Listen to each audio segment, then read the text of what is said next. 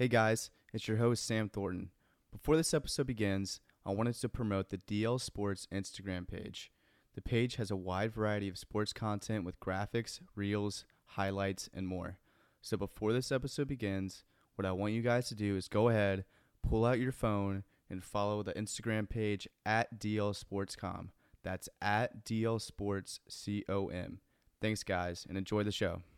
On today's episode of On the DL podcast, we are talking everything football. We have an interview with A to Z Sports Dallas writer Mauricio Rodriguez, who covers the Cowboys in Dallas. A full weekend full of football, unpredictable outcomes, so many upsets in both college and NFL football this weekend. We will recap NFL Week 1, college football Week 2, and give some updates on injuries and other developing breaking news stories throughout both leagues. And to finish the show, Carlos Alcaraz is your U.S. Open champion. As always, we have a lot to get into, so let's not waste any time and jump right into this episode.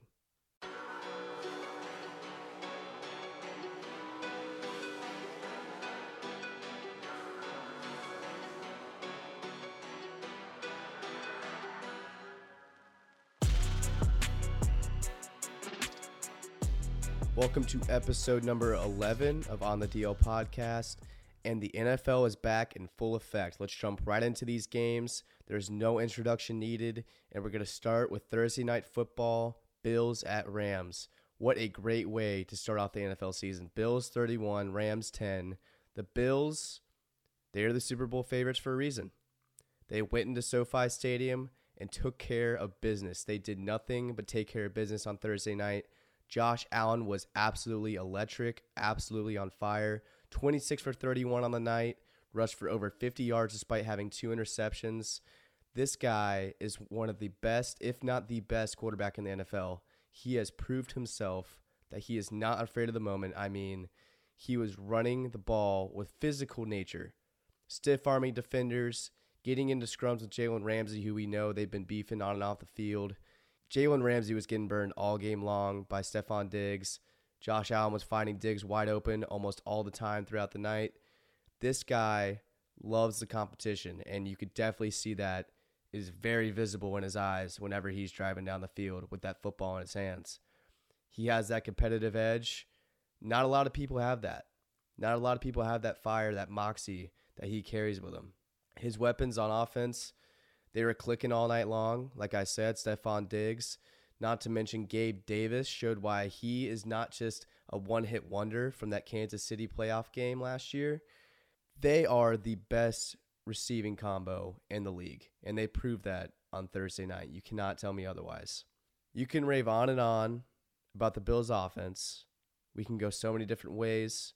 We know the run game struggled slightly. Singletary had a couple big runs there. But what impressed me the most about this Bills team was the defense, and specifically the Bills' defensive line. We will get to Matt Stafford shortly, but the two guys on that D line and Jordan Phillips and Ed Oliver were swarming Stafford all night long. They were great. They were nothing short of great. They were always applying pressure. They let nothing by them in the run and pass game. Nothing. Nothing. That defense forced, what was it? Four turnovers for the Rams. The Bills had three turnovers on their own, but only let up 10 points. Whenever that happens, you have to give credit to the defensive unit, specifically that defensive line. Cam Akers, we know, didn't get a lot of touches, but Henderson was in the game a lot. Really didn't put up that much. Really did not put up that much at all.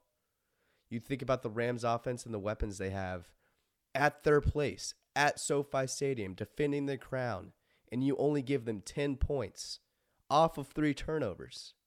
That says something to me. That is a legit defense. We knew coming into the season they were going to be the number one defense in the NFL, but they definitely stepped up to the plate and show what they were capable of on Thursday. When you think about the Rams, I mean, geez, this is just a tough night unless your name is Cooper Kupp. Stafford, 29 pass attempts, and 13 of those attempts were to Cooper Kupp. Don't even th- he didn't even think about targeting anyone else didn't even think about looking at Allen Robinson. There were multiple issues within this offensive unit you can mention. What I just said about the diversity and the pass attempts, but also the O line was atrocious. They couldn't protect Stafford. They couldn't buy him time to make significant plays. There were only uh, occasional moments when that was the case. And what stood out to me even more was the run game for Los Angeles. The run game was bad. Henderson, he gets to start over Cam Akers. Everyone thought Cam Akers was going to be the guy. He was decently high on draft boards. A lot of people took him as their second running back in fantasy football. Akers only had a handful of carries the entire game. There was no established run for them. If it was, it was just a power run on a third down.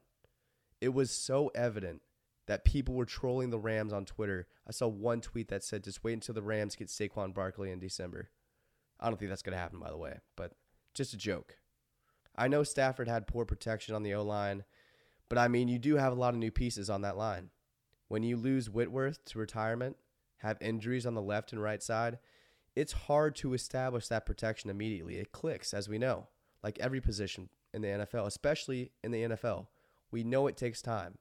I'm not going to give him slack. That elbow did not look great. And not trusting your other receivers, you go out, you get a guy in Allen Robinson, Odell Beckham Jr., not on the team. You go to Chicago, you go to the Bears. Hey, Allen Robinson, join the team. We'll give you a lot of targets. One target on the night, and he was open numerous times throughout that game. Sean McVay is going to have a hard time building this offense back up to what it used to be last season. And if I'm him, I'm trying to get Odell Beckham Jr. back to the Rams as soon as possible. And we don't know what his status is.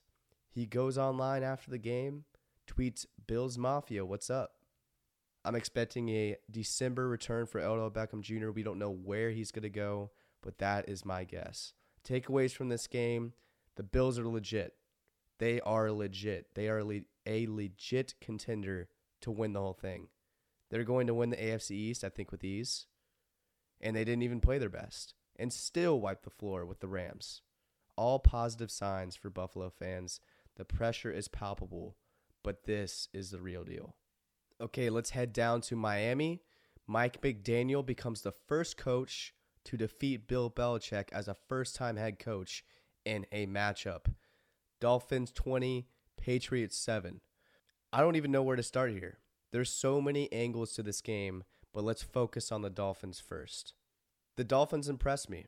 They looked really, really good all around. They pretty much dismantled the Patriots. They wore them down, they grinded them out.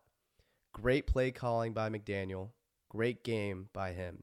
I was excited to see the new Dolphins offense, of course, with Tyreek Hill, who is still very much relevant.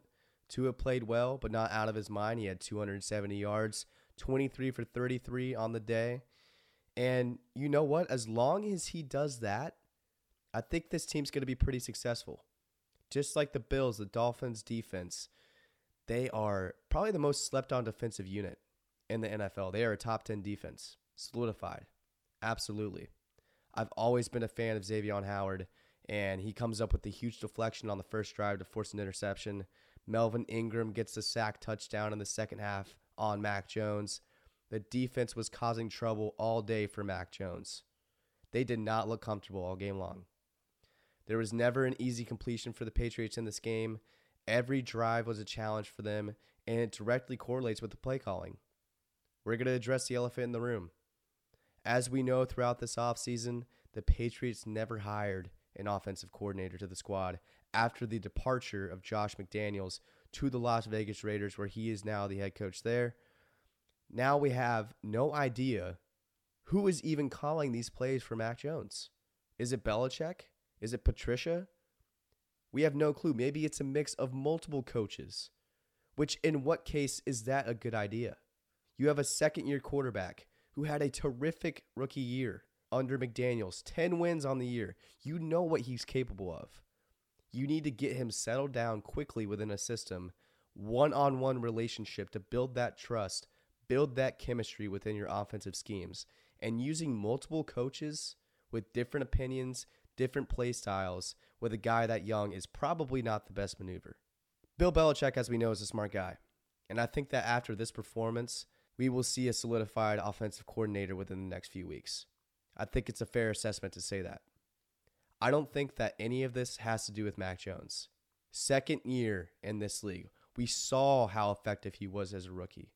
There just needs to be an established play caller to guide him to the success we know he can be at. The O line was something I was worried about during the preseason for the Pats, but it wasn't terrible. It really wasn't terrible. There were a few sacks in there, but the play calling was the issue. The Patriots defense could have played a little bit better, especially on third down. There were some conversions that the Dolphins capitalized on. I know one of them was from the speed killer Jaylen Waddle, former Alabama player. A lot of them were from Tyreek Hill as well. Listen, that's a tall task to ask for with those two guys side by side. Absolute speed killers. But if you want to win games, you got to close out your drives. You got to close out your drives. Tua Tagovailoa, now 3 0 against Bill Belichick in his young career. Browns in Charlotte against Baker Mayfield. Revenge game for Baker Mayfield. Browns 26, Panthers 24. Listen, as you guys know, I am a Panthers fan. Disappointing. Disappointing, not the outcome you want. Listen, I understand that the Panthers fought back in this game, but that was a heartbreaker. You can't beat the Browns, led by Jacoby Brissett. It's going to be a long year. Going to be a long year. Plain and simple. Plain and simple. Baker and the star players didn't play well enough to win this game. I know he came back in the fourth quarter, 17 unanswered points in the fourth quarter to lead your team back. Not good enough. Where was that in the first half? Where was the consistency in the first half? Where was the aggressiveness in the first half? Where was that play calling in the first half? I know the second half wins you games, but you cannot perform like that in front of your home crowd with the new team, with a new season. How can you come out with that kind of energy? DJ Moore, only 40 yards on the day. McCaffrey, only 33 rush- rushing yards. The Panthers were led by Robbie Anderson today. Robbie Anderson. That was the leading receiver for the Carolina Panthers. First half, as I mentioned, tough to watch. Was happy about the way they played in the second. Baker played significantly better, willed that comeback, just wasn't enough despite 17 fourth quarter points. The Browns' defensive line, they had its way with the Panthers. The O line of the Panthers, we know this was a problem last year. We know that they go out, they get Icky out of NC State, left tackle on that O line, but it was still a very rough showing for that unit.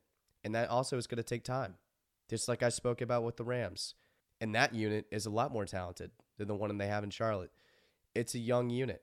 It's a hard task going up against Myles Garrett week one, and they were not ready for that. On the other side of the ball, the defensive unit for the Panthers, they weren't together. Costed them 26 points. 26 points. The run game, Nick Chubb and Kareem Hunt had themselves a field day on that defensive unit. Still better than last season. Still better than last season all around. I was happy with that performance compared to what we saw last year in weeks 4 through 17. Takeaways we need more weapons. We need more weapons on this team offensively. We have DJ Moore. You talk about DJ Moore, you talk about Christian McCaffrey. You need deeper players, more reliable guys, because this O line is not giving Baker enough protection, plain and simple. It's not going to give anyone better protection. And I know you can come out and say, "Hey, it's not about the it's not always about the O line. The quarterback play makes a huge difference. But when it's this poor, you need be- you, we need better players. You need a beefier O line. You need better receivers. You need another guy. I know we have Chuba Hubbard. Where was he? You need a more consistent secondary back. You need that on your team. As for the defense, they got to tighten up ship. They got to tighten it up. You get flags late in that late in that game, late in that drive that goes down, they go down, get the game-winning field goal, costly mistakes. Costly mistakes by the defensive unit. They need to be better. I, I know they can be better. Last year, in the first few weeks, they were outstanding. One of the best defenses in the NFL. And then it all comes falling apart. Matt Rhule, you got to fix this, man. You got to fix this. Craziest game of the day belongs to Steelers and Bengals. Steelers 23, Bengals 20. Joe Burrow, Four picks, five giveaways in this game. Is Joe Burrow still that guy? Because he sure didn't look like himself in this game by any means. The Steelers defense is going to carry this team to a winning record. I said it here first. I believe that. Honestly, I'm not sure how they even got to 23 points offensively. We know they had some defensive points, but man, Mike Tomlin. Mike Tomlin is the guy. He is the reason they won this game. He is the reason his players never quit on him. And as long as he's the head coach, the Steelers are going to be a competitive team. They are going to work every single day. They're always going to be relevant. The Steelers had half the yards that the Bengals had. But when you have five turnovers on the game, that's going to haunt you. You can't win with five turnovers. I don't care how I don't care what happens later in the game. You cannot win with that many turnovers. Minkah Fitzpatrick, TJ Watt, all over the place in this game. We saw TJ Watt unfortunately go down with a torn pec. We're not sure if that is completely confirmed, but you could see him mouth the words as he was being helped off the field. Obviously, huge loss for the Steelers. Watt is probably the best defensive player in the NFL. If not one, he is two. And those Watt brothers, man, they go so hard and care so much about winning but their physical play always comes back to get them. And it's sad to see that because they're just grinders and they just want to win so bad. We know what the Steelers can do defensively, but if they want to seriously become a threat to win the AFC North, they need to step up their run game. You have Najee Harris. We saw he had a reception. We had a reception for a touchdown, a receiving touchdown earlier in this game, but really didn't run the ball that great. Really was not that effective in a lot of different ways. Diontae Johnson, the stud he is, he came out to play. But you got to have more, you got to have more diversity in that offense if you want to win more games. You have to have more diversity. The defense is going to bail them out a lot this year. Is Mitchell Trubisky going to lead them to wins? I don't know about that. Is that defense going to lead them to wins? Absolutely. The defense is the rock of this team, and it only takes a couple injuries, like we just saw with TJ Watt, for them to come falling apart. So right now, I don't know what to think of this Steelers team. They thoroughly impressed me in week one, clearly getting the win over the AFC champions at their place. Divisional matchup, not an easy task. When you lose your best defensive player, probably your best player on this team, that's hard. 24 points in fantasy this week for the Steelers defense. As for the Bengals, you got to love Ja'Marr Chase. He is so fun to watch always turns on the Jets in the clutchest moments for the Bengals. 10 receptions for 130 yards. You got to be counting your blessings as a fan. You have to be so thankful that they ended up taking Ja'Marr Chase in that draft a couple years ago over an offensive lineman.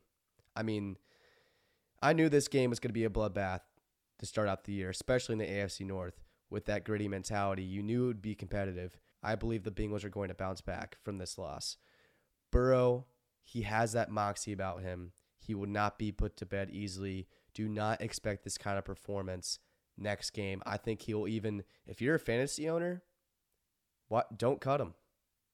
Do not cut him. He's going to come out and have himself a game next week. I'm pretty sure they play the Cowboys. And as we know, they're dismantled now. They have the Cowboys next week in Dallas, so that'll be a good time for them to bounce back after their struggles against Tampa Bay. Packers and Vikings. Packers 7, Vikings 20. Guys, I can't believe I'm about to say this, but I think the Packers are finished. I know, I know. I should not be saying that whenever you have Aaron Rodgers on your team. Anything is possible. But that offensive performance was one of the worst I've seen from them. Even last year against the 49ers was more promising than that. Stephen A. Smith would be all over me right now for that take. But what was that performance? I get it. I get it. You have a brand new offense with a brand new group of wideouts who aren't even considered, if we're being honest, a normal third option on a competitive NFL squad right now. Talk about Sammy Watkins, Romeo Doubs. Those guys, Christian Watson, they are not third options on the Buffalo Bills right now. I would take Isaiah McKenzie over them all day long. The lack of receivers getting open, along with the O line throughout this game, it was not pretty at all. Not to mention the Green Bay defense didn't even play very well today. allowing Justin Jefferson to walk all over them. Jefferson, 184 yards on nine receptions. That is Randy Moss type level. Jefferson, right now, I think he's the best receiver in the NFL. I don't know if it's a debate anymore. You could bring up Chase in that conversation, Cooper Kupp in that conversation, Davante Adams in that conversation, but wow, this guy is special. Can you believe that that 2019 LSU team had Chase and Jefferson as the wideouts for that squad? No wonder they were one of the best teams ever. No wonder. If I'm Aaron Rodgers, I'm calling an emergency closed door meeting with my receivers Christian Watson, Sammy Watkins, Romeo Doubs, even Robert Tonyan. What's the deal? You want to know who led the Packers in receiving yards in this game? A.J. Dillon. Green Bay was led by their backup third down running back in receptions on Sunday. There is no excuse for that, and I'm sorry. I understand you lose one of the best in the game, Davante Adams, who, by the way, went off this weekend against the Chargers. But you have to get these guys going. It's week one. I get it. But you have to establish that chemistry now before it gets ugly. I mean, Davante Adams, he had 140 yards on Sunday by himself compared to 120 yards put up total by the Packers receivers against the Vikings on Sunday. One guy had more than four guys. That shows you the problem if you don't already see it. They got to figure it out soon, or else the Vikings are going to run away with this division title. And quite frankly, they might do it easily. Finally, Sunday night football, Bucks at Cowboys. We're going to save most of the talk about this game for our interview with Mauricio Rodriguez up next. But pure domination from Tampa Bay winning this game 19 to 3 inside AT&T Stadium. Biggest takeaway, of course, is the injury of Dak Prescott. I mean, you never want to see a guy get hurt, but Dak is starting to turn into glass. Let's just be real. Let's just put it out there. The best attribute a player can have is availability, and that is a weakness for him. Let's not push it to the side. Let's not beat around the bush. Needs to get surgery on his thumb which is on his throwing hand, will be out six to eight weeks. The Cowboys have officially been eliminated from the playoffs. They are nothing without him. Nothing. And this is not a fresh statement. We've seen this before. Even before he got hurt in this game, they were not playing well. He only had 100, 130 yards in this game. There is not an identity to this Cowboys team. You got to feel stupid for giving Dak the massive extension and the fact that Dak gets a max contract before Lamar is honestly hilarious. And I know we talked about the Lamar possibility of his contract earlier in this podcast. I believe it was last episode. Cooper Rush, he's going to be the starter. And if you're Mike McCarthy, you already know your ass is on the line. You got to be praying, you got to be hoping for a miracle to happen. You got to be hoping for the best scenario would be to get four wins, four to five wins. Most likely, you're going to come out three and six, and then you have to win off seven in a row. I don't see that happening, even in the NFC East. I don't see that happening, especially with the way we saw the NFC East teams performed this weekend. All of them got wins except for Dallas. Tampa Bay, on the other hand, they looked great. Tom Brady continues to defy the odds and keep winning. He has never lost to the Cowboys still. I believe his record is 7 and 0 in his career. The O line, a lot of question marks there. A lot of injuries that occurred this offseason. Ryan Jensen center, other dismantled parts. The O line looked great. Mike Evans, one of the most reliable receivers in the league. I mean, that one handed catch was something special. Talk about a guy who you can trust. Talk about a guy you, who you can always throw the ball to in the red zone. Tampa is going nowhere. They can win this thing again. Believe that. Okay, guys, we now welcome on a very special guest. It is A to Z Sports and Dallas writer, covers the Cowboys specifically, also host of Prime Time on A to Z Sports, Mauricio Rodriguez. Mauricio, huge fan of your work and what you do. Welcome to the show, man. How's it going? Hey, Sam, thank you for having me. And it's going well. It's going well. However, you know, we're still trying to digest the Dak Prescott injury from last night. So, you know, we're hoping for the best. Absolutely. Well, definitely want to get into the Cowboys with you specifically here, but I also just want to hear your initial overall thoughts on week one of the NFL season. What stood out to you? Any surprises or headlines that you want to mention? Ooh, some crazy stuff, man. I was watching uh, I was watching the Bengals game and the Steelers game at in, in the noon period of of the week, and it was a crazy game because I've I've gotten a lot of questions throughout the last few years, maybe when you know you're starting to make make these 53 man roster projections and all of that, and people wonder why do you carry a long snapper on a team? Why don't you have a tight end do it or a left guard do it or something like that? And I've always tried to explain just how difficult it is to long snap in the NFL. And we saw that on that game versus the the Steelers. The Cincinnati Bengals could have won the game, but the long snapper was injured. They had a third string tight end doing the doing the duty of a long snapper, and it ended up costing them the game, among a lot of other stuff because you know Joe Burrow had five total giveaways, and that sucked. But crazy game. Whenever you hit, you get these you know back and forth missed field goals the games get pretty wild and then the tie starts to become a reality. But the steelers held on to the to the lead and they ended up taking the win. That's definitely one. How about the kansas city chiefs as well? 66 plays 33 first downs. That was insane. Uh the chiefs are still the chiefs without tyreek hill. So that's pretty much something a, storyline that we can stop yes yes totally i agree with both of those things the game of the day absolutely belonged to the bengals and the steelers Getting into the Cowboys now, I mean, off the bat, let's just address the elephant in the room. Dak Prescott out six to eight weeks due to a thumb injury, which he suffered in the fourth quarter against the Buccaneers on Sunday Night Football.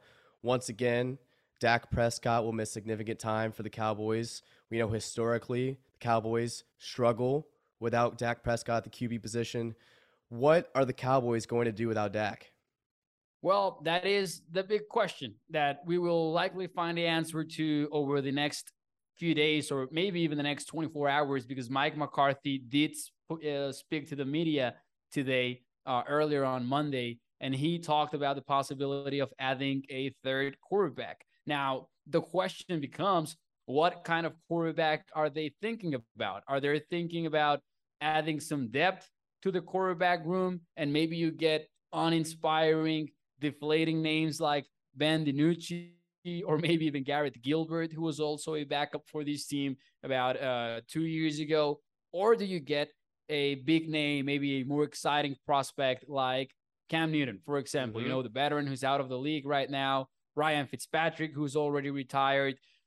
There might be also some names that are already on NFL rosters people have speculated about Jimmy G. I don't think that's a possibility just because I think that the asking price for, from the Niners will be way too high for the Cowboys to pay. But how about Mason Rudolph, for example, with the Steelers? Mason Rudolph buried in that quarterback room right now in Pittsburgh with Kenny Pickett being drafted as the 20th overall pick. We know he's the backup. We know that Trubisky is the guy right now, but you never, even though Mike Tomlin has already said that Trubisky is a starter for the whole year, that's coach talk. And we don't trust coach talk. That can change at any moment. But Mason Rudolph is buried as a third string quarterback for the Steelers. And I'm guessing a day three pick could get you his services. And I would look into that for sure. Uh, I think they're going to add somebody. I just don't know what of these, uh, where will he fall in those two categories? Will he be an uninspiring name or will he be a a, a, an exciting one, at least a fun one, because it's going to be seven games of no Dak Prescott, eight games maybe. So my guess is Dak Prescott returns for Week Ten, which is after the bye week in Week Nine. Uh, the Cowboys have a game at Lambeau on that specific week, and I would guess that maybe winning three to four bowl games keeps you alive, even though the the prospects would not look great, but it, it they could keep you in the mix that way. I don't know what they will do, but I strongly believe they need to sign somebody. Even if they trust Cooper Rush, you need to have a plan B, right? Totally, totally agree. And it's so interesting that you bring up a name like Cam Newton because just before you hopped on, I was scrolling through Twitter on my timeline and I see NFL rumor bot Cam Newton thinking about hearing rumblings of Cam Newton in Dallas. Is that, do you think that's a possibility or do you think it's a reach? What do you think they're going to go with here? I know you mentioned a guy in Mason Rudolph, who I think is a terrific prospect if you're thinking about winning more than two or so games when Dak Prescott is out. Where do you think the Cowboys are going to end up going with this? Uh, I think Cam Newton has to be in the mix. I just look at the Dallas Cowboys, and as a fan of the Cowboys and as someone who has followed them so closely, uh, you know, for my entire life, you get to know that they're pretty conservative, right? Uh, so it's difficult to know if they will get the home run swing in and maybe try to bring somebody that's experienced in the NFL that's actually won football games because he did win them. I know that the, his career didn't pan out exactly like he wanted to, but a Cam Newton is a is the best option if you want the exciting quarterback play on game day that might win you an extra game or two extra games. Even though he will risk the football, even though you might need to heavily adjust your offense for those few weeks and the language of your offense, and you might need to play some, pretty vanilla offense at first. I I think that signing Newton would be optimistic, maybe. I think it's going to be uh man, I, I don't want to make like a guess, but I would say Mason Rudolph is a pretty good bet. I think that that that option makes a lot of sense. But at least for the first couple of weeks, I could see Cooper Rush being the quarterback of this Cowboys team, the guy that's already on the roster. Just because Dallas likes to play it safe. That's the way that they've done this thing for a long, long time. And even if you look at the Cowboys players that are already on the roster, you have Will Grier, on that practice squad. And Will Grier gives you the most exciting play between the two of them. However, Definitely. Cooper Rush is the safe guy. Cooper Rush is the guy that will not risk the football that much, that he will take the check down, he will throw the pass short and all of that, but he will not risk the football like Will Grier will. And the Cowboys went with Cooper Rush because of that same reason. So I just, I, I am ready for the conservative approach of the Cowboys, just sticking with Cooper Rush, to be honest. Hope, hopefully, I'm wrong. I'm hoping I'm wrong. yeah, and we'll see what happens. And obviously, overnight, because of the injury, the odds have shifted in the NFC East title. The Cowboys now have the longest odds to win the NFC East at plus 550. Is there any hope that they can string together a few wins during Dak's absence? Let's say that Cooper Rush is the guy during that time when you take a look at their upcoming schedule, you have the Bengals, Giants, Commanders, Rams, Eagles, and Lions over that next six week period where we think that Dak is going to be out. Realistically, do you see three or more wins on that on that schedule? I think that's the best case scenario, three wins. I was I was thinking about the possibilities. I'm just not going to and anything can happen in the NFL, of course, but I will, you know, refuse to to say that the Cowboys will beat the Bengals or they will beat the Rams or even the Eagles because the Eagles have a pretty complete roster. And yeah, we already good. saw what the offense looked like, even with Dak Prescott. So that was far, far from encouraging. But that game versus the Detroit Lions, even though they scored 35 versus the Eagles, uh, that game versus the Chicago Bears, those have to be winnable games just based on what we know about those teams and them having uh, some of the thinnest rosters in the NFL. And then the Giants in Washington are tough because I feel like I don't know who they are yet. Uh, the Giants, of course, escaped with a win versus the Tennessee Titans. Brian Daboll showed just how gutsy he can be going yep. for two on that final moment. I love that, by the way. Yep. I thought that the Jaguars were going to be the Commanders. They didn't. Uh, Carson Wentz played surprisingly well, but All that's the, the Carson place. Wentz. Yeah, Carson Wentz. That that's the experience you're getting with Carson Wentz, right? Uh, he might throw for three picks next week. You just don't know. So you can you can skate with a win maybe in the NFC East, I would say. And if you can get those two wins versus the NFC North, I think that's your best shot at at, at putting together three wins. But even that seems optimistic if Cooper Rush is the guy. If you end, end up adding somebody like Cam Newton, I don't think that I could rule them out for for the Giants game and the Washington game. And of course, those two that we mentioned, Detroit and Chicago. Now, the thing about adding somebody from the outside is that it takes time. So if they do end up signing Cam Newton, for example, and, and we're making that assumption, he's not going to be ready for next week and maybe not even week three because you need to get him acclimated to the language of the offense, to your whole playbook, your whole offensive philosophy. So I would guess that if you add somebody, he could be getting start. Uh, you could start him maybe until week three, week four. Yeah, and I, I, I totally agree with that. And Cam Newton is a guy who's so, like you said, he's so energetic, pulls so many fans towards the screen. Everyone wants wants to watch Cam Newton. I grew up a Panthers fan, still am a Panthers fan, so I know the hype around Cam Newton. Unfortunately, awesome. like you said, his career did not pan out the way he wanted to. But you did mention earlier, I want to go back to this the performance that Dak Prescott was having before the injury occurred. And when you think about the expectations for this Dallas Cowboys team year in and year out, I mean, America's team, we're always going to have a lot of pressure, a lot of heavy expectations on them. What were your expectations for this team this season before the injury occurred last night? And did that performance, even before Dak's injury, did that cause any serious or significant significant concern for you? It definitely did because we knew that the Cowboys needed more help at wide receiver. We knew that the coverages were going to be condensed over CeeDee Lamb consistently. I just got a little bit disappointed with the overall game plan and the fact that Dak Prescott, and I'm a huge Dak Prescott fan. I think that he is a legit quarterback in the in the NFL, but he clearly was forcing things early in this game, right right off the bat from the first quarter it felt to me like Dak Prescott was forcing plays and he was trying to be a hero. And I'm not sure that this was a game to be a hero. I, I thought this was more of a game to play it safe, get the short completions in, the the high percentage throws in, and just try to win the ball game with good defense and old school football, right? Whether it's quick game in the passing game or or just run, running the football and pounding the rock. Uh, I thought we were going to see a better display from the Cowboys offense. I think everyone did, even though I expected a low scoring affair at AT&T Stadium. I expected somewhat like a 20 to 17 game Bucks winning it. That was my prediction actually. I didn't expect three points on the board. So it was concerning. Now, I did think I, I did have the Cowboys as the winners of the NFC East.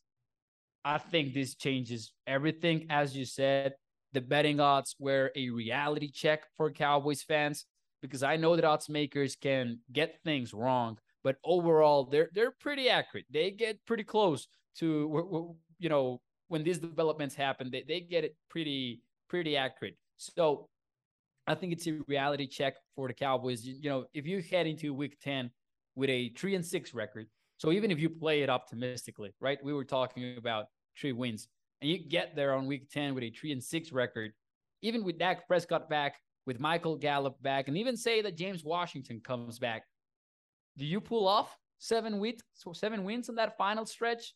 Do you get to 10 wins in the in the NFC East? I, I'm not sure that, that the Cowboys would be able to do so. The division is out of reach right now. I think that unless the Philadelphia Eagles end up being a big disappointment, the NFC is gone. I think it would be it would have to be a wild card spot for the Cowboys in order to get in. But then you have a lot of quality wild cards. There's the Vikings and the Packers in the in the North. There is the Saints in the South. There's the NFC West that might end up with three teams in the playoffs. So you mm-hmm. know, I think it's a tough place to be right now for the Cowboys in reality, it is better that they are in the NFC instead of the AFC this year, as we know with the juggernauts in that conference. Yep. But yes, all those teams that you mentioned, especially the NFC West, comes to mind. I think after this weekend, we can definitely tell that the Vikings will be a playoff team. Yep. So you think about all those different teams, still going to be a huge, huge mountain to climb for the Dallas Cowboys, even if Dak does come back and they do get, let's say, maybe four or five wins. But let's discuss the offensive unit for the Cowboys. You mentioned CeeDee Lamb. CeeDee Lamb is a guy who's had to take over with the number one receiver slot for this team. And with the departure of Amari Cooper, he's had to carry the load in training camp and he has a lot of pressure on him. And without that free space that he was able to obtain in the seasons beforehand with Amari and you mentioned Michael Gallup, other guys taking up corners, covering them and, and all over the field. Do you think that CeeDee Lamb is going to be able to pan out to be a true number one receiver for this team? I think so.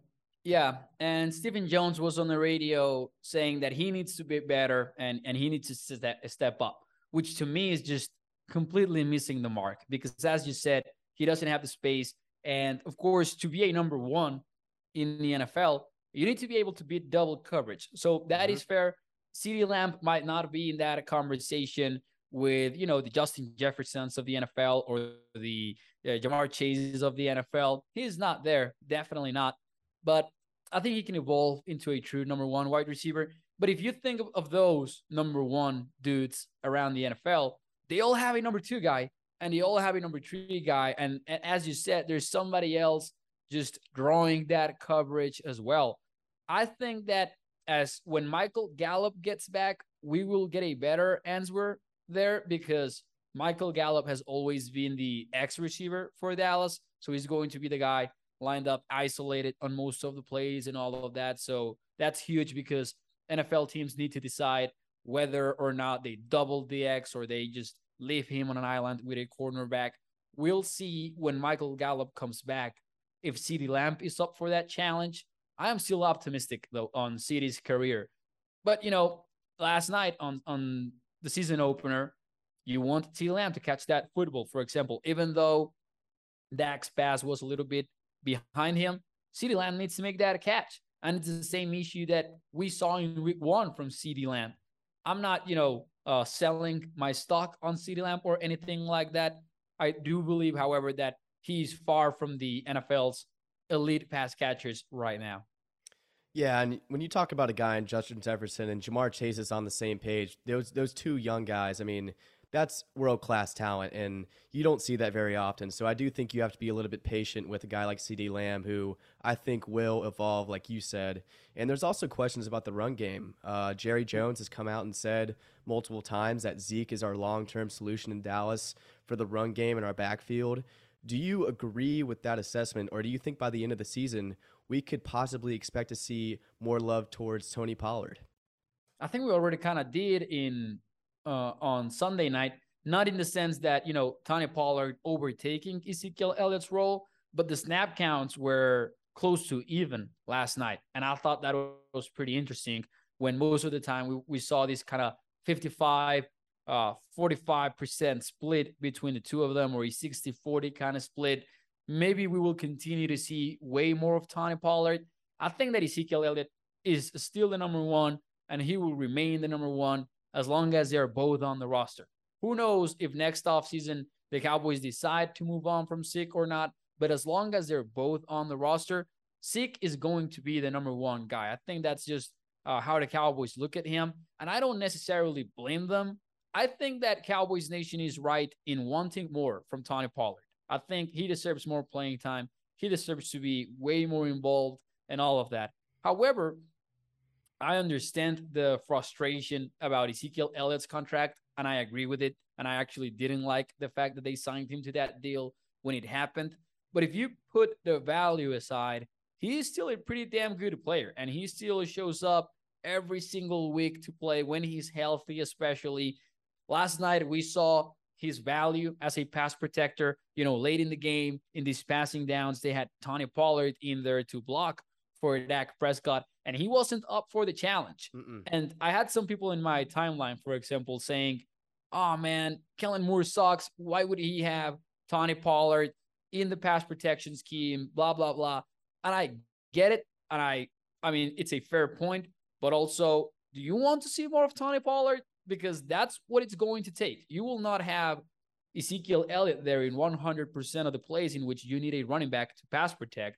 That's not how it works in the NFL because then you would complain about how predictable the Cowboys are, right? You need your players to do everything. And Tony Pollard last night, that was one area in which he left a lot to be desired, and we'll see how he progresses on that area. But yeah, I, I would be I would be surprised if with both guys being on the roster, Zeke becomes the number two running back. I don't think that happens. You make a terrific point with the whole I think I think the really the big the big thing is just how Zeke got the contract. I think that is what yep. Cowboys fans are most upset about in the fact that it's not bad at all to have a 50-50 split between these two guys. I mean, you look at mm-hmm. teams who have a powerful duo in the Cleveland Browns, for example, with Kareem Hunt and Nick Chubb, and that works out great for them. I think it really is just the fact that they put so much trust in Zeke to the point where the contract says it should be 60-30 like last year, but with the progression of Tony Pollard last year at the end of the season specifically, I think that really did elevate his game and I think a lot of people on the coaching staff noticed that he needs more touches. And yeah. when you when you talk about the coaching staff, let's talk about Mike McCarthy, the head coach. What do you think the future is for him? Let's say Dak is out eight weeks, like we believe he might be, and the Cowboys are only able to string out a couple wins. Will fans and you know Dallas media give McCarthy the the benefit of the doubt for Dak's injury, or do you think he's going to be on the hot seat? Uh, I think I think he's been in the hot seat since the moment the season started. I, I don't. I have a tough time believing that the Cowboys will move on from him mid-season. I don't think that will happen. But if the Cowboys don't make it to the playoffs next year, I I have doubts that McCarthy will be around for Dallas in 2023. That might be the right call. And it's pretty overwhelming to think that Sean Payton is out there. And I it's it's such a cliche storyline. And I'm I'm sure a lot in Cowboys Nation are done with it, but it's pretty true. Sean Payton is out there. We know that Jerry Jones regrets to this day letting him go. Absolutely. So he might he might believe that it's it's the way to make things right, bringing him back. We know that Sean, and this is important. We now know that Sean Payton was in discussions with the Miami Dolphins, yep. and that is huge because last uh, offseason, I wasn't sure if you know the Sean Payton really want to keep coaching or not. Did he genuinely retired from the New Orleans Saints because he didn't have it in him anymore to coach an NFL team?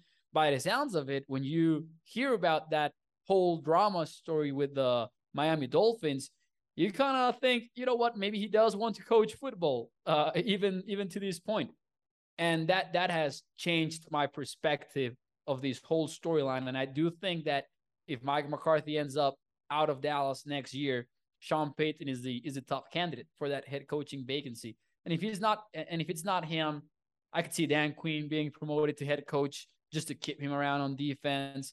I, I do not see Kellen Moore being, you know, called up, being promoted to the head coaching job. I do not see that happening. But yeah, I think I think Mike McCarthy's seat is one of the hottest in the NFL. I would agree with you there, and I would also agree with you that I think that Sean Payton does want to coach again, and I had yeah. I had suspicions about that even before the Dolphins news came out. I think that he was going to be on the move eventually. And as we know that we know, uh, he's he too young, right? He is too young yes, to, and, to and, retire. And he has ties with the with the Cowboys from from years past. So we know that he might be on the move. I think that long term that could be the better solution for the Cowboys, but we'll obviously have to see how things pan out. Yeah, and you know it's funny because I also think that he could be a solution to a lot of the problems I just hope that if he gets there, if he gets here, it doesn't become the same old, same old storyline like we just had with Mike McCarthy, you know, the guy that has won a Super Bowl, that's bringing mm-hmm. Super Bowl experience with him and all mm-hmm. of that. But I, I would say that what makes Sean Payton different from from Mike McCarthy and the success that he had with Aaron Rodgers is just the fact that even when he left, the Saints were were like a playoff caliber team. Even last year, though even though the Saints didn't make it to the playoffs, they were pretty close. And that's after a season of plays in which they had to start Ian Book, they had to start Taysom Hill. And even now that he's gone from the Saints, they might still make the playoffs because they have a pretty decent team put together in New Orleans. And that really speaks to you about the quality of Sean Payton's job when putting that roster together and all of that. So hopefully it would be a different story with him coming into the Dallas. I hope so for sure. As you know, it definitely all starts with the culture. And I do think that Sean Payton had a significant impact and footprint on that team. Of course, along with Drew Brees and everything that he did for the Saints, but you definitely have to give credit to Sean Payton as well. I have one final question for you. This has been great. Give me your MVP for week one. It could be a player, defense, head coach, any tangible or intangible thing at all. What is your MVP after week one of the NFL season? Of the NFL season, that that was going to be my first question. Can I choose from any single game? I am going to say Von Miller. I, I am oh, just yeah. excited about Von Miller in Buffalo, man. And I've been excited about him the entire offseason. I've had the opportunity to cover the Bills for A to Z Sports the last couple of months, and it's exciting what he's done off the field and on the field because people look at Von Miller and they see this prime pass rusher, which is quite accurate, but he's also helped. You, you were talking about a, the culture just before now that we were talking about Sean Payton. Von Miller is bringing culture into the Buffalo Bills, and he's bringing the experience of having been in two Super Bowls, having won the two of them, one, you know, just last season. It happened last season, which is something that's crazy to think about with the LA Rams. And you can see that he still has the explosiveness of the edge. You can see that he's still that top tier pass rusher that we think he is.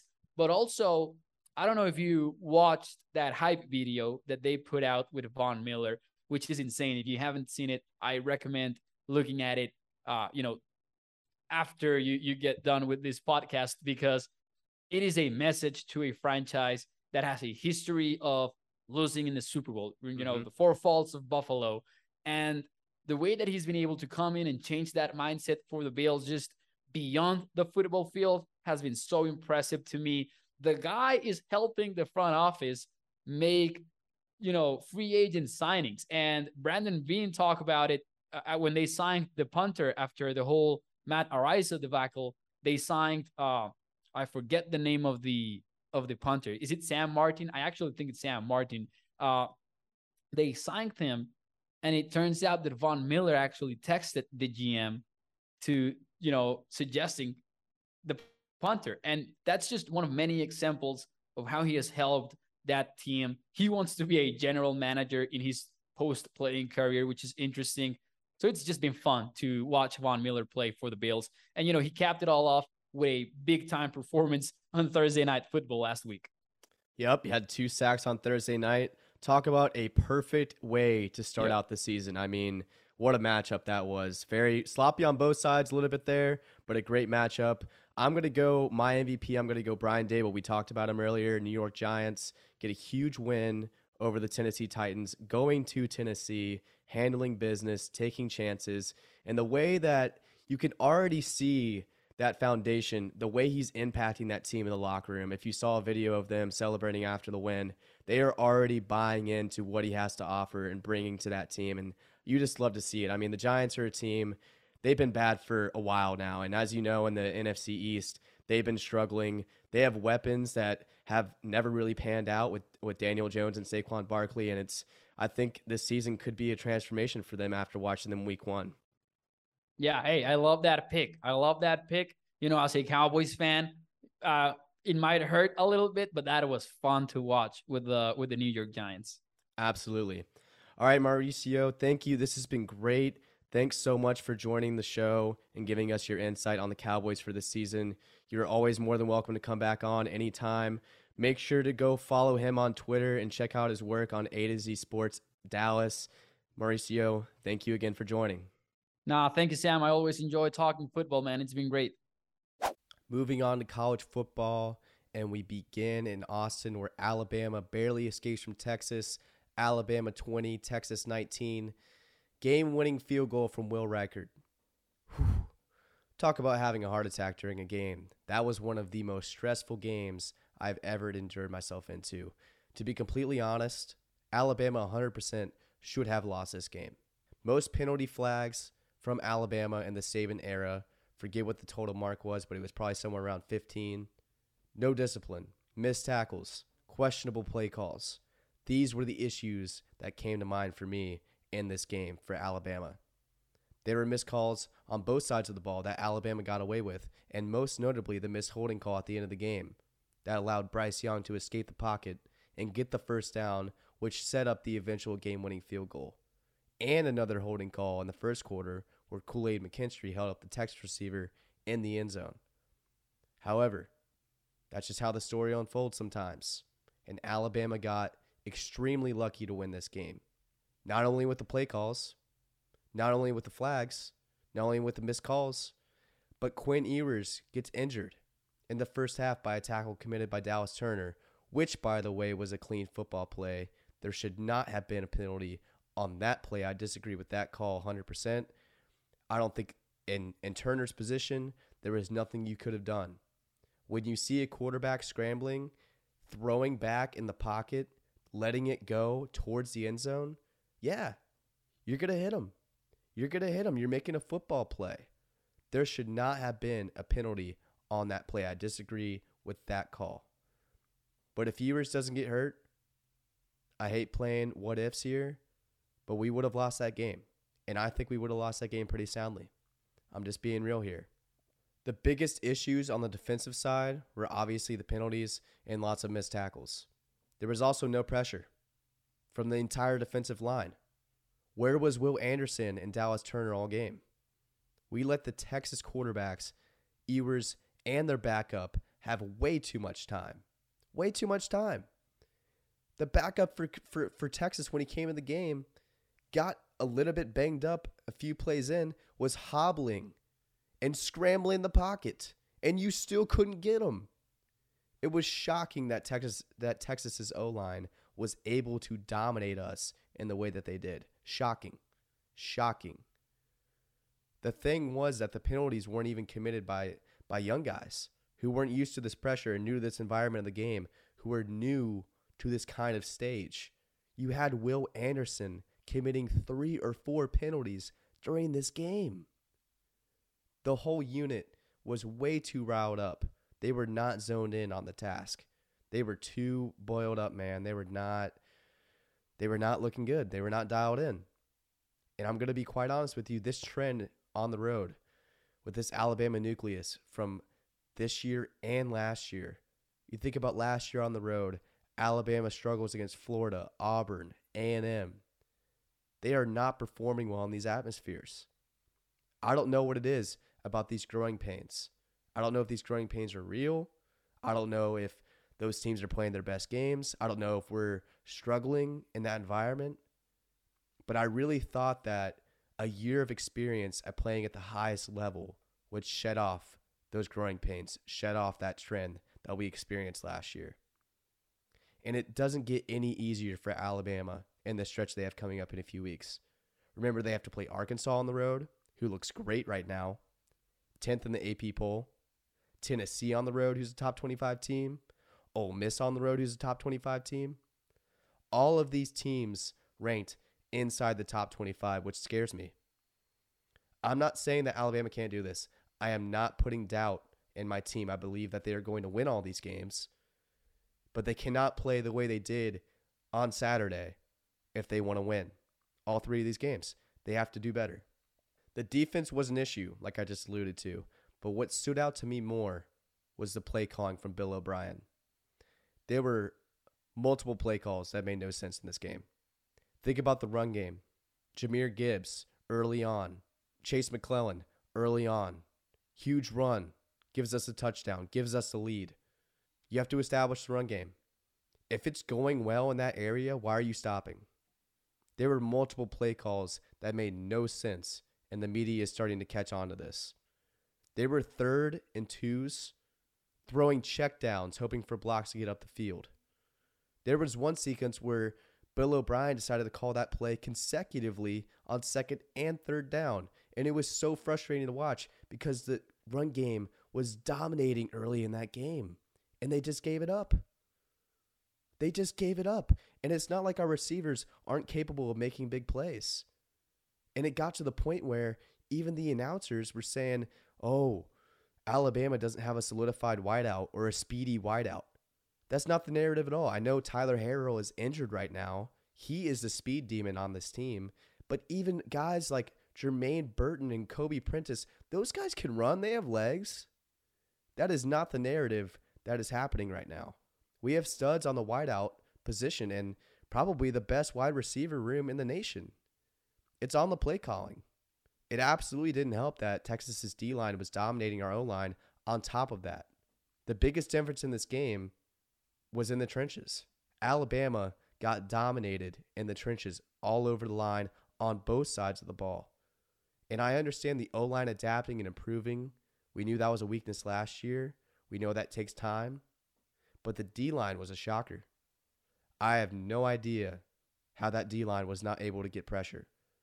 You're Will Anderson. You're supposed to be one of the best defensive players in the country, maybe one of the best ever, and you're not winning one on one matchups.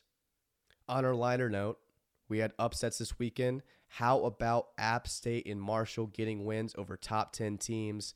A weekend of the underdog, both in the NFL and in college. And listen, I can understand the App State one to an extent. App State is always competitive. They are a good football program. They are not a bad team at all. They've competed with the best names in college football, as we know. 15 years ago, it's where it all began the upset in the big house against Michigan. But Marshall, that's the one. That was loss I don't think anyone would have guessed happened.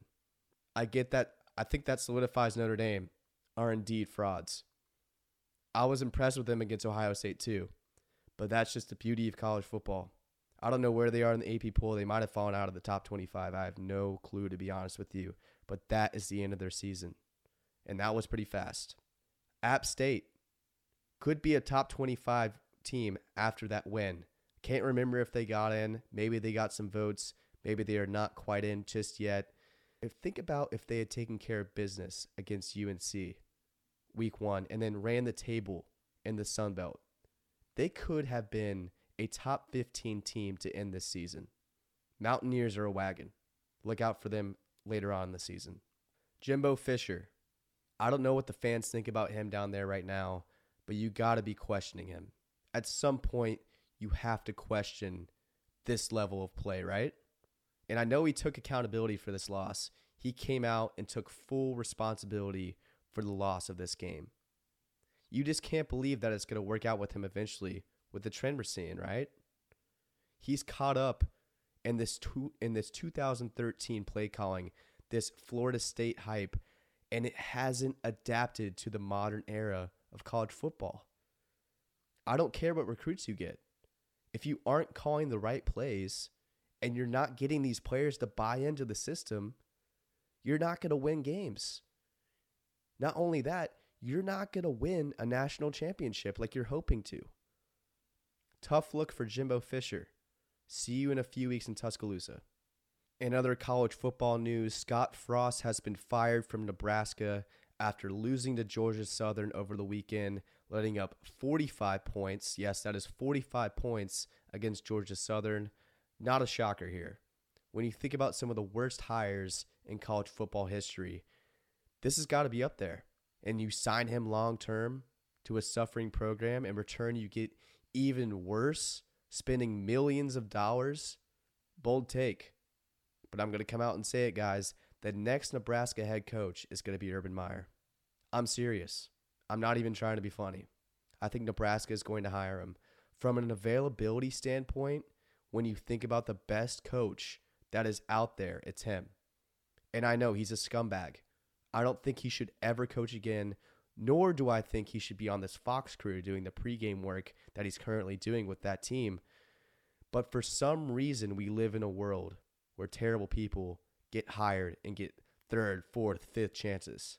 And I'm not sure if Nebraska will hire an interim head coach and see how things go from there, or if they just want to clear shop and develop something brand new. But Urban Meyer is definitely a possibility. To finish up the show, we're going to show some love to the new number one player in the world. U.S. Open champion Carlos Alcaraz defeated the five seed Ruud in the final to capture the U.S. Open title. The youngest player to ever become the number one player in the world, 19 years old. In the history of tennis, he is the youngest guy to ever do it. He is the next great. First, the U.S. Open, a lot better than I thought it would be. The atmosphere, the intensity of those matches were absolutely electric. Of course, everyone was watching Serena play, and also Tiafoe versus Alcaraz match was amazing too in the semifinals, but definitely exceeded my expectations.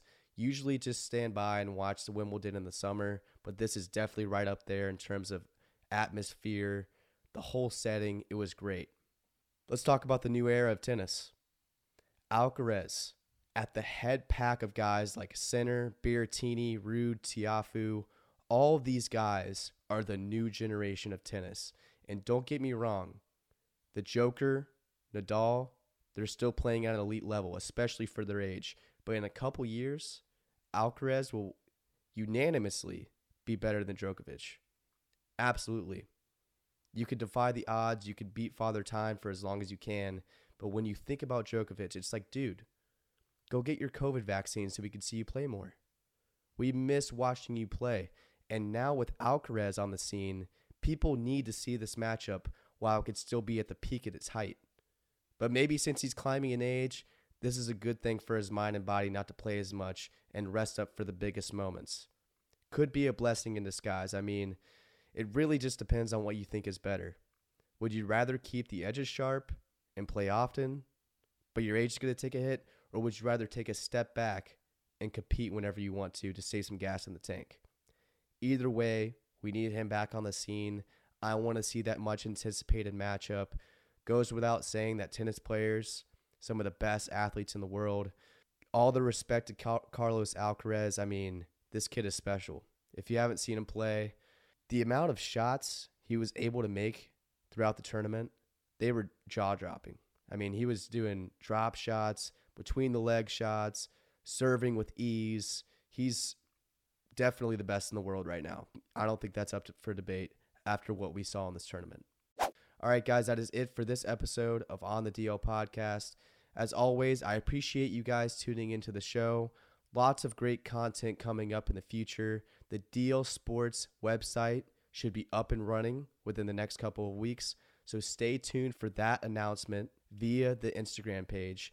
I'll be posting lots of articles daily, so I'm very excited about it, and I'll see you guys next week.